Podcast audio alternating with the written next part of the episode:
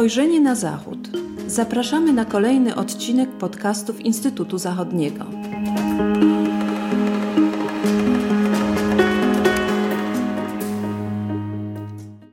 Dzień dobry, z tej strony Tomasz Morozowski. Witam Państwa w kolejnym odcinku podcastów Instytutu Zachodniego. Porozmawiamy dzisiaj o przełomowych wydarzeniach, jakie miały miejsce w Niemczech w związku z reakcją na rosyjską agresję na Ukrainę, która rozpoczęła się 24 lutego. W bezpośredniej reakcji na rosyjską agresję Niemcy i kilka innych państw Unii Europejskiej wydawały się z początku odgrywać rolę hamulcowych reakcji Unii, a także całego Zachodu i w związku z tym znalazły się w centrum krytyki ze strony opinii publicznej w Niemczech, w Europie i właściwie na całym świecie. Ale w krótkim czasie, bo już w weekend 26-7 lutego doszło w Niemczech do diametralnej zmiany kursu. Dotyczyła ona nie tylko samych sankcji wprowadzanych y, na Rosję w porozumieniu z partnerami z Unii Europejskiej i NATO, y, a także wsparcia dla Ukrainy, ale też bardziej długoterminowych zagadnień o wręcz kluczowym znaczeniu dla całej polityki zagranicznej Niemiec ostatnich lat. Y, I o przyczynach tej zmiany kursu i szerszym kontekście szczegółowych za założeniach, a także możliwych implikacjach dla Niemiec i Europy porozmawiam w dzisiejszym podcaście z profesorem Krzysztofem Malinowskim i analitykiem Instytutu Zachodniego Karolem Janosiem. Ta zmiana stanowiska Niemiec y, została zaprezentowana w przemówieniu kanclerza Olafa Scholza podczas zwołanej specjalnie w niedzielę 27 lutego sesji e, Bundestagu. E, kanclerz, kanclerz Scholz zarysował tam plan działań Niemiec w związku z rosyjską agresją na Ukrainę, w którym uwzględnił e, pięć punktów. E, oprócz wspomnianych sankcji, a także kwestii dostaw broni na Ukrainę, e, czyli elementów, w których właśnie wcześniej Berlin wykazywał, wykazywał pewne wahanie, czy wręcz, wręcz otwarty sprzeciw, były to też elementy dotyczące zdolności operacyjnych sił zbrojnych Niemiec, zwiększania finansowania Bundeswehry, kierunków polityki energetycznej Niemiec, a także zaangażowania dyplomatycznego. E, można powiedzieć, jak e, zresztą stwierdził sam kanclerz Scholz, e, że był to punkt zwrotny, pewien historyczny moment, jeśli chodzi o zarówno decyzję Niemiec w odniesieniu do Rosji, jak i o całą politykę zagraniczną. I tu pytanie, panie profesorze, o, o przyczyny tak diametralnej zmiany stanowiska władz w Berlinie. Wydaje się, że można tutaj rozpatrywać to przynajmniej w dwóch kontekstach, tą zmianę stanowiska rządu federalnego. Y, jak pamiętamy, y, zresztą wspomniał Pan we wprowadzeniu, ten rząd federalny był dosyć poddawany ostrej krytyce z powodu swojego zachowawczego podejścia do w dyskusji na temat y, dostaw broni do Ukrainy pod koniec ubiegłego roku i na początku tego roku. Tutaj ta postawa pełna powściągliwości, motywowana oczywiście względami historycznymi. Spotykała się y, nie tylko z krytyką opinii publicznej y, w państwach, w krajach członkowskich y, sojuszu, w Europie, także w samych Niemczech coraz bardziej krytycznie też prasa patrzyła na to stanowisko rządu, no ale również jakby w samych gremiach sojuszniczych ta sprawa była poddawana, też podnoszona i to y, budowało narastającą y, presję.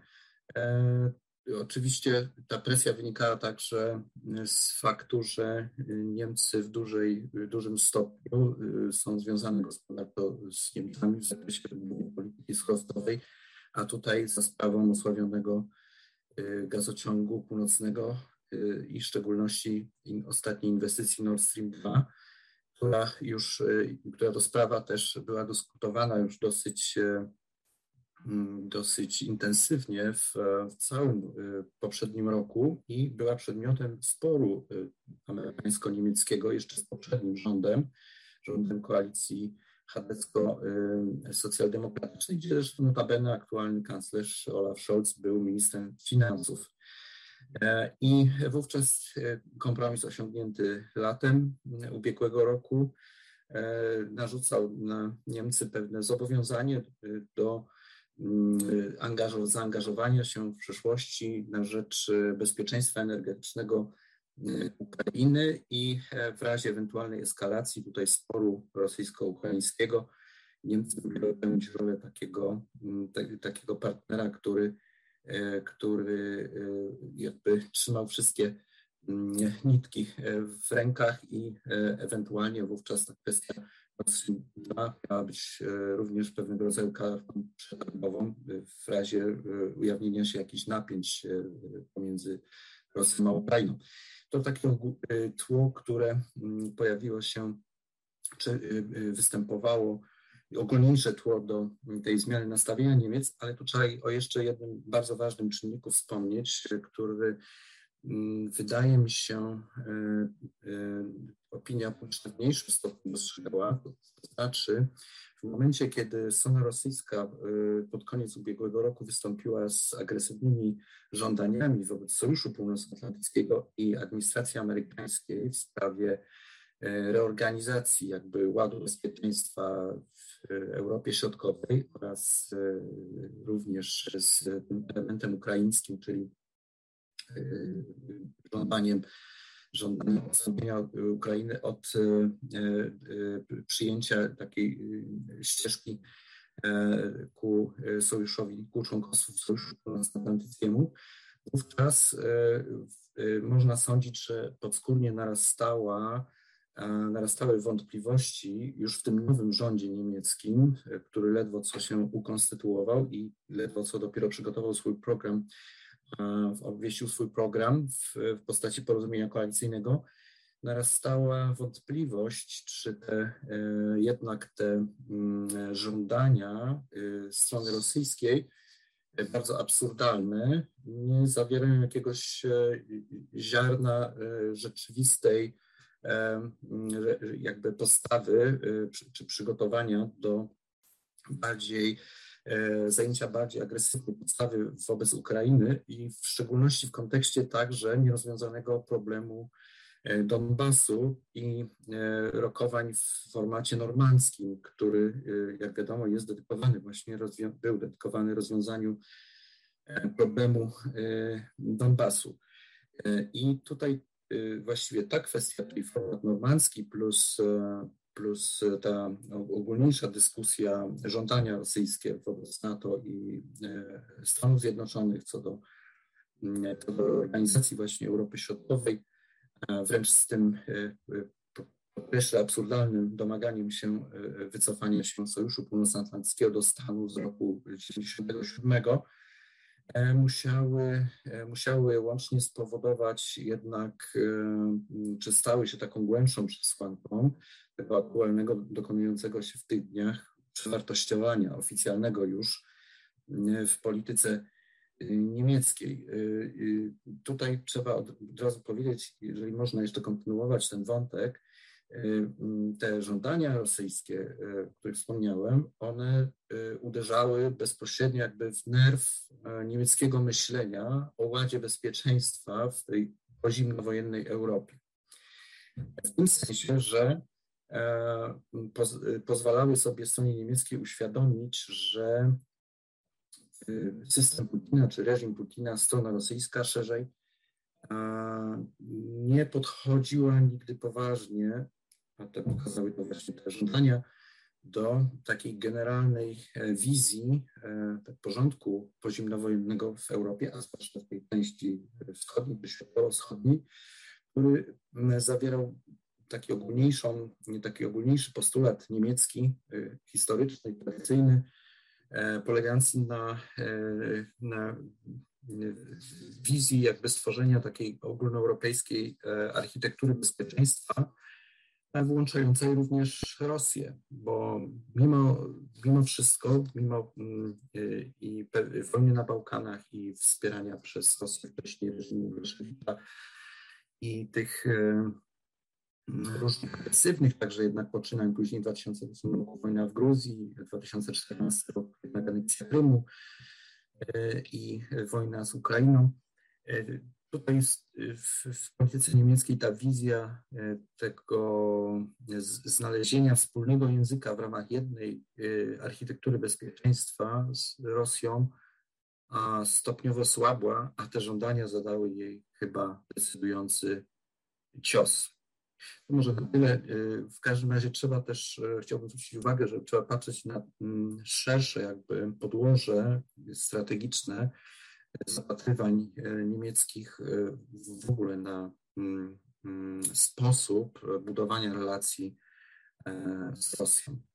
Tak, widzimy więc, że te obecne wydarzenia są rzeczywiście kolejnym kolejnym etapem takiego dłuższego już i szerszego procesu historycznego.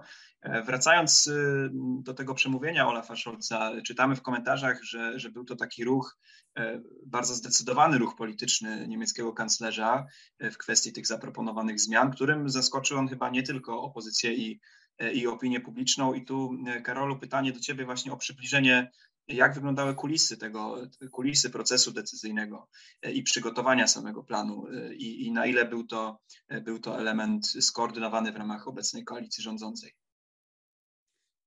Tutaj, tak jak wspomniał pan profesor, ważnym czynnikiem była na, na procesy decyzyjne oczywiście presja wywierana przez sojuszników i partnerów Niemiec.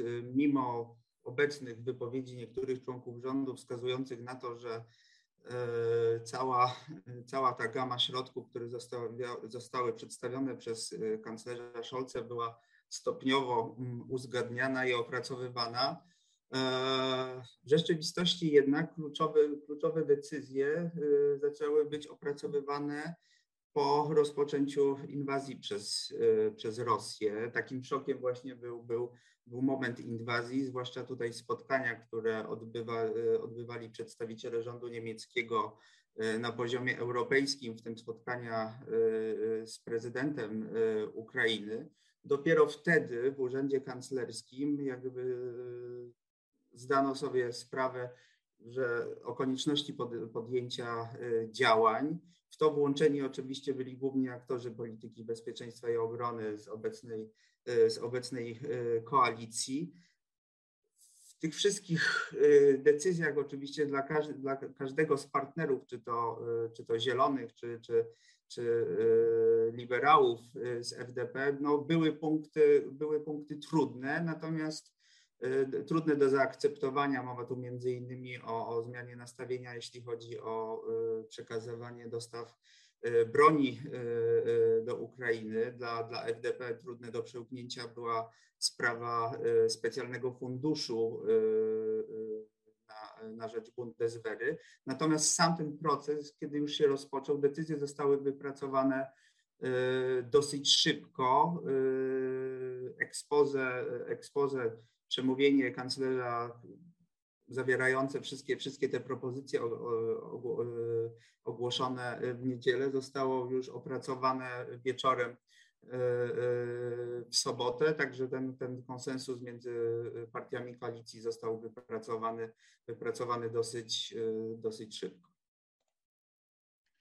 A skupiając się na samej zawartości tego planu przedstawionego przez Scholza, jak moglibyśmy scharakteryzować te, te pięć elementów?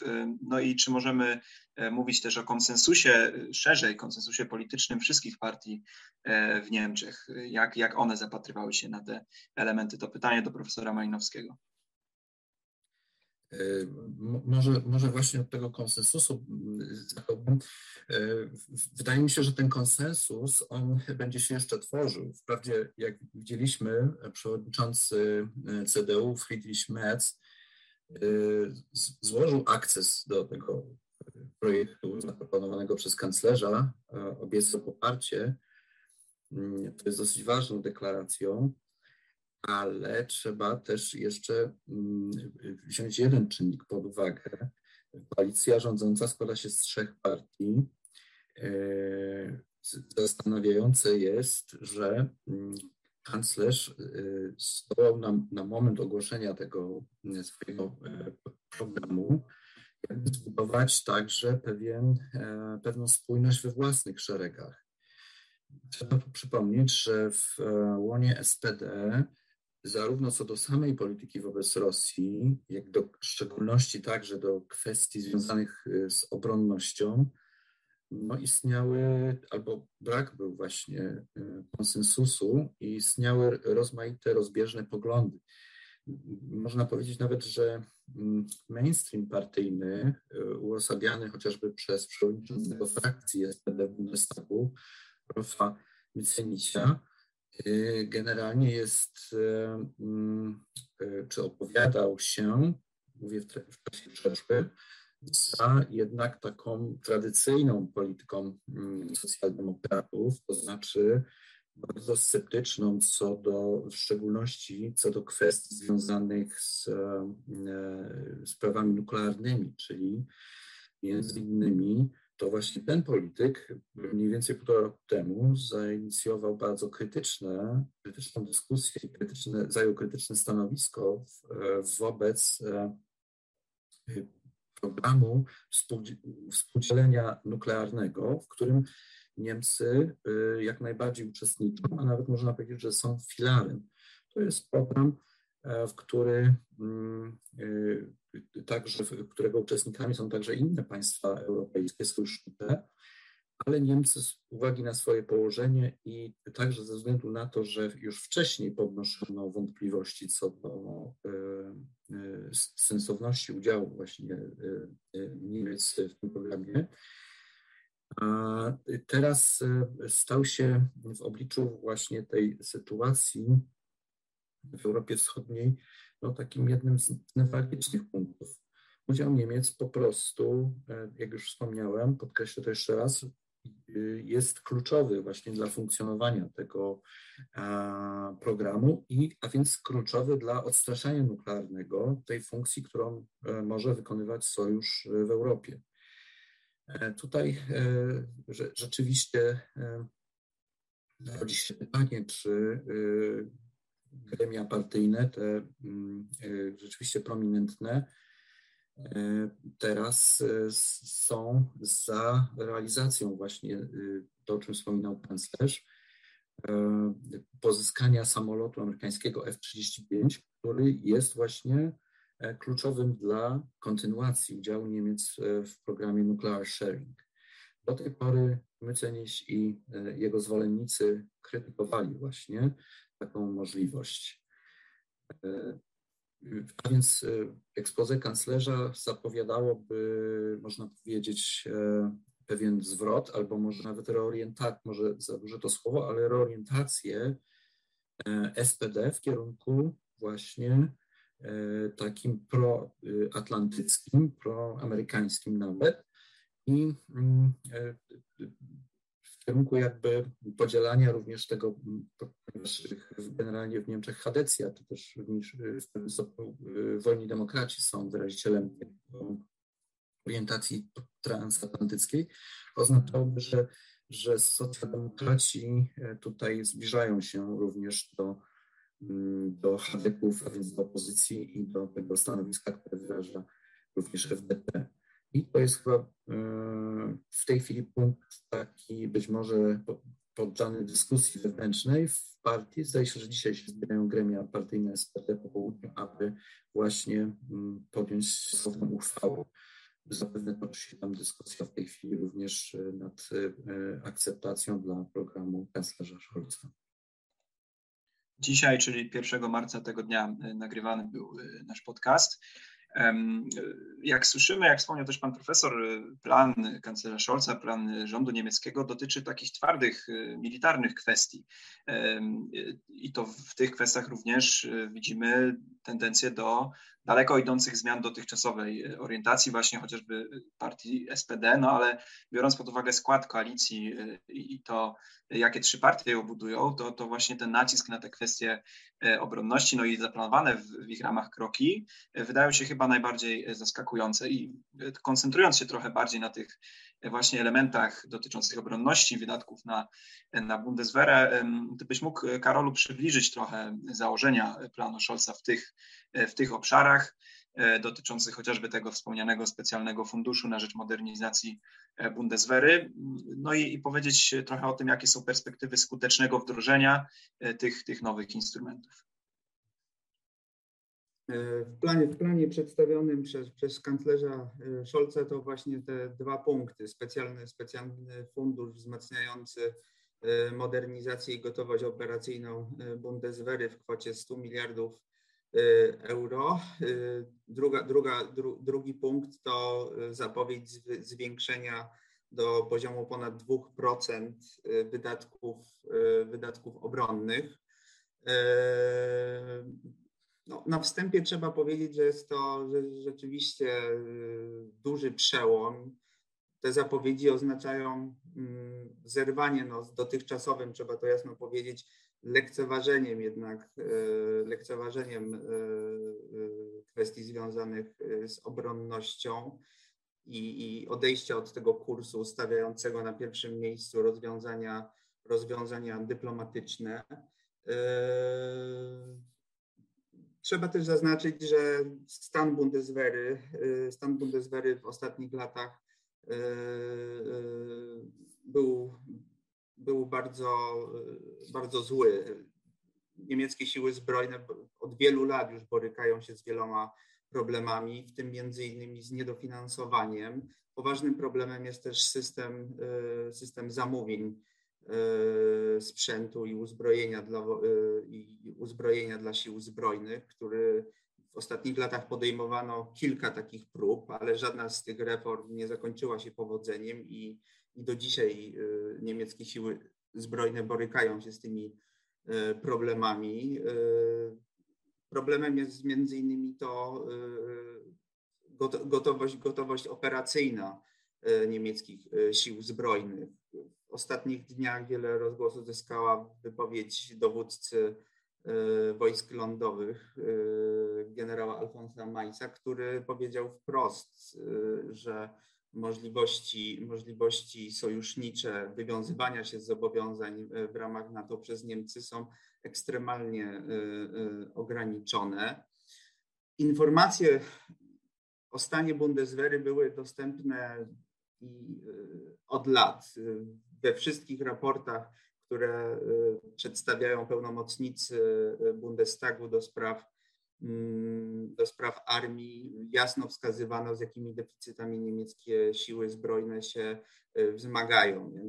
Klasa polityczna w Niemczech miała tego pełną świadomość, natomiast nie, nie przekładało się to na jakieś decyzje i determinację we wdrażaniu instrumentów, które mogłyby tą e, sytuację e, poprawić. W dzisiejszych dyskusjach po stronie przeciwników już tych kroków zapowiedzianych przez kanclerza Scholza wskazuje się, że mm, nie są potrzebne pieniądze, wystarczy tylko, wystarczy tylko usprawnić zarządzanie E, zarządzanie siłami e, zbrojnymi, w tym przede wszystkim właśnie systemem e, zamówień. Mm, nie jest to, nie jest, nie jest to prawda. Jakby wszystkie, wszystkie, znaczna część środowiska eksperckiego wskazuje na to, że, że, że niedofinansowanie jest również poważnym problemem, także te dwie, dwie sprawy powinny być tutaj w równej mierze mm, załatwione.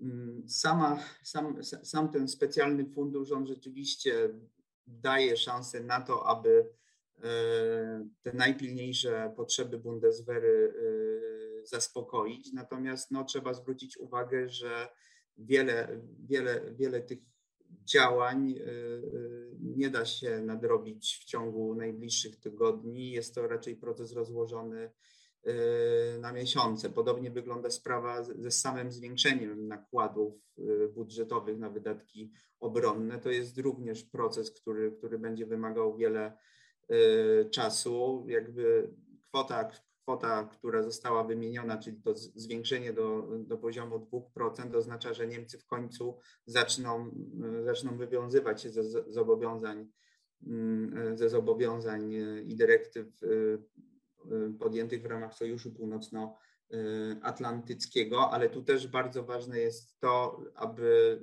po stronie niemieckiej no, była gotowość do tego, aby stosunkowo szybko opracować y, szczegółowe plany, a także procedury, y, które umożliwią efektywne wydawanie tych środków. Tu jest konieczne to, o czym wspominałem już wcześniej, no przede wszystkim usprawnienie procesów Y, y, zamówień y, sprzętu i uzbrojenia. To jest poważny problem, mm, z którym, z którym, z którym Bundeswehra zmaga się już od kilku, dobrych kilkunastu lat. Nadal istnieje potrzeba tego, aby niemieckie siły zbrojne przede wszystkim dokończyły ten proces proces przystosowywania się do, do, tego, aby zwiększyć swoje zdolności w obszarze właśnie obrony terytorialnej, obrony sojuszniczej, bo tutaj są bardzo duże deficyty. Te mm, reformy, które zostały podejmowane w latach 90. i, i, i później na, w latach Y, na początku lat 2000, one były nastawione, nastawione na to, aby przede wszystkim zwiększyć możliwości ekspedycyjne y, Bundeswehry. Y, ten zmiana, zmiana tego trendu i, i, i dowartościowanie właśnie zadań związanych z obroną terytorialną i obroną sojuszniczą miało miejsce dopiero po aneksji Krymu. Poza tymi zapowiedziami i właśnie o tym, aby zwiększyć tutaj do, dostosowanie niemieckich sił zbrojnych, niewiele zbyt dużo, niewiele się jednak w praktyce y, wydarzyły. I tutaj no, odpowiedzialność nie spada tylko na jedną partię polityczną y, czy, czy, czy jeden y, rząd. Przez, przez ostatnie lata główną, główną odpowiedzialność poprzez to, że właśnie stanowiska ministrów, spraw, ministrów obrony e, zajmowali e, chadecy. No nie, tutaj nie jest tylko winna jakby strona, strona, e, strona CDU, partia CDU, ale równej, równej mierze także socjaldemokraci, którzy między innymi ostro blokowali zwiększenie nakładów na, na siły zbrojne. Także można powiedzieć, że za odpowiedzialność za, za, za stan obecny Bundeswehry ponoszą wszystkie partie, które współuczestniczyły e, e, w ostatnich e, gabinetach. Mhm. No więc chyba możemy powiedzieć, że w ciągu tych, tych kilku dni wydarzyło się tutaj w, w, polityce bezpieczeństwa, obronności Niemiec więcej niż przez ostatnie e, wiele lat. No ale pytanie teraz o, o perspektywy i też o odbiór tych planów władz niemieckich w Niemczech. Wiemy na podstawie najnowszych sondaży, że 78% e, Niemców popiera zwiększenie budżetu obronnego e, i utworzenie funduszu modernizującego Bundeswehrę, a tyle samo e, popiera też dostawy broni na, e, na Ukrainę. E, panie profesorze, może jeszcze krótko właśnie o tym, jak oceniłby Pan odbiór tych decyzji władz niemieckich w Niemczech ze strony też ekspertów i komentatorów, ale też jak Pan, Panie profesorze, ocenia perspektywy po prostu realizacji tych, tych założeń w takiej bardziej długoterminowej perspektywie. Chciałbym jeszcze raz podkreślić, że niewątpliwie jest to paradoks, że akurat y, partie y, lewicowe stoją na czele mm, teraz tej inicjatywy, która ma właściwie umocnić jeszcze bardziej ten sojuszniczy i taki transatlantycki wymiar niemieckiej polityki bezpieczeństwa, a z drugiej strony też jakby zrywa z tymi tradycyjnymi założeniami e, e, mianem określane wcześniej jako takie e, należące do kultury jakby powściągliwości tutaj w niemieckiej polityce bezpieczeństwa, czego świadectwem były chociażby te, ta zgoda na dostawy broni do Ukrainy i także udział w szerokim programie sankcji wobec Rosji, czyli to też jest tutaj taki y, rzeczywiście element świadczący o być może epokowym, epokowym przełomie, takim czy przełomie w niemieckiej polityce zagranicznej i bezpieczeństwa. Natomiast y, no, perspektywy y, realizacji tego szeroko zakrojonego programu modernizacji i finansowania przede wszystkim E, e, polityki obronnej w Niemczech, no tutaj nie tylko będą zależały od konsensusu na arenie wewnętrznej, czyli w Bundestagu. Wspominałem, że Hadecja e, zapewnia o swoim poparciu. Zresztą sama ta idea budżetu specjalnego funduszu będzie też, ma być zatwierdzona również w samej ustawie zasadniczej, co też pokazuje jakby wagę tego przedsięwzięcia i polityczne znaczenie inicjatywy. Wydaje się, że mm, właśnie ten elastyczny mechanizm funduszu celowego, on może pomóc przełamać właśnie wszystkie te deficyty i mankamenty związane z e, klasycznym wydatkowaniem e, w ramach e, budżetu na cele obronne, co jak już tu zostało wspomniane, przy takich niespójnych, niespójnym systemie zamówień i perturbacjach w realizacji poszczególnych sektorowych projektów dozbrajania, ograniczonych właśnie ramami budżetowymi, po, po, po, pozwala, świadczy, pozwala sądzić, że, że można byłoby, że można się spodziewać właśnie mm, no, takiej bardziej udanej realizacji. Tu są różne zresztą projekty, bo też trzeba o tym wspomnieć, to są takie też projekty jakby bardziej doraźne, krótkoterminowe, jak i długoterminowe, oparte też o współpracę z sojusznikami, chociażby y, trzeba wspomnieć o mm, tym samolocie szóstej generacji, e, tak zwanym e, e, występującym projekcie pod skrótem EAS. Jest to projekt niemiecko-francuski, także z udziałem strony hiszpańskiej. Podobnie czołg niemiecko-francuski, czy Eurodron, czy zresztą nowoczesne systemy nowoczesne systemy przeciw, skierowane przeciw broni hipersonicznej. To są długoterminowe projekty czy programy zbrojeniowe. Bundeswehr potrzebuje także szybkich zmian, szybkich uzupełnień. Była mowa już o samolocie F-35, który musi bezzwłocznie praktycznie to projekt być wdrożony, ponieważ samoloty Tornado, które przenoszą ładunki nuklearne, są już samolotami przestarzałe, przestarzałymi poprzedniej generacji. Niemcy oczekują także y, szybkiego y, wzmocnienia Bundeswehry przez y, pozyskanie ciężkiego helikoptera transportowego, na przykład systemu komunikacji. To są niewątpliwie takie projekty, które, które są krótko czy średnioterminowe i w porównaniu do tych długoterminowych, wielonarodowych projektów, o których mówiłem wcześniej, e, mają szansę na, na, szyb, na szybszą realizację, tak bym ostrożnie powiedział. Natomiast generalnie wszystko zależy oczywiście od tych warunków mm, tutaj międzynarodowych i e, jak, od tego, jak się rozwinie też e, sytuacja w Europie Wschodniej. Tu warto Dobrze. też e, zwrócić e, uwagę na, na, na, na właśnie samą też, same też e, a propos właśnie rozwoju, rozwoju tych zdolności i, i całej modernizacji, na też i, i biorąc pod uwagę mo, mo, właśnie możliwo, możliwości tego procesu, no jednak też konieczną współpracę z przemysłem zbrojeniowym. Tu warto wspomnieć o o, o, prowadzonych wczoraj rozmowach niemieckiego Ministerstwa Obrony z przedstawicielami największych y, koncernów zbrojeniowych w Niemczech. Część z nich zaoferowała zwiększenie swoich mocy produkcyjnych i, i, i zaoferowała właśnie szybkie, szybkie dostawy. No, warto jednak zwrócić uwagę, że no, nie dotyczy to, to, to absolutnie Y, wszystkich potrzeb Bundeswehry i tak jak wspominał pan profesor, przy realizacji niektórych, niektórych y, inwestycji, no jest, to, jest to perspektywa długoterminowa, zwłaszcza jeśli chodzi o główne systemy uzbrojenia, gdzie ta według najnowszych danych poziom gotowości operacyjnej wynosi 75%. Mowa tu między innymi o, o, o, o czołgach, czy też przygotowaniu y, marynarki wojennej. No wszystko to wymaga, y, wymaga wiele czasu, więc w przypadku właśnie głównych systemów uzbrojenia, w większości przypadków no mowa o, o, o, o projektach, gdzie będzie można osiągnąć gotowość operacyjną mm, taką pełną dopiero w przeciągu kilku, kilku następnych lat.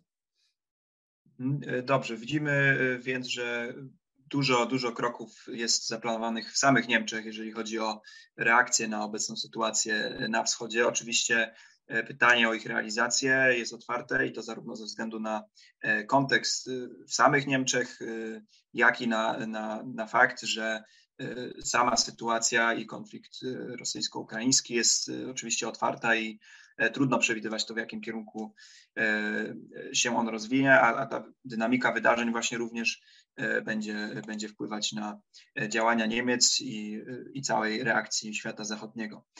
Oczywiście będziemy obserwować te wydarzenia dalej, a także analizować to, co się w Niemczech wydarzyło i będzie się dziać w perspektywie bardziej długoterminowej. Dzisiaj chciałem bardzo podziękować za rozmowę.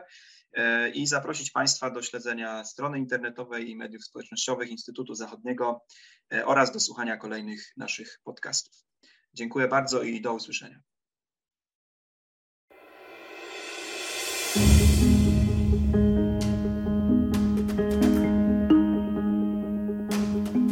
Spojrzenie na Zachód. Podcasty Instytutu Zachodniego. podcasty Instytutu Zachodniego dostępne są na platformach Spotify, SoundCloud i Apple Podcasts oraz na portalu YouTube. Zapraszamy do subskrypcji. Dzięki niej będą Państwo na bieżąco z wszystkimi naszymi nagraniami. Do usłyszenia.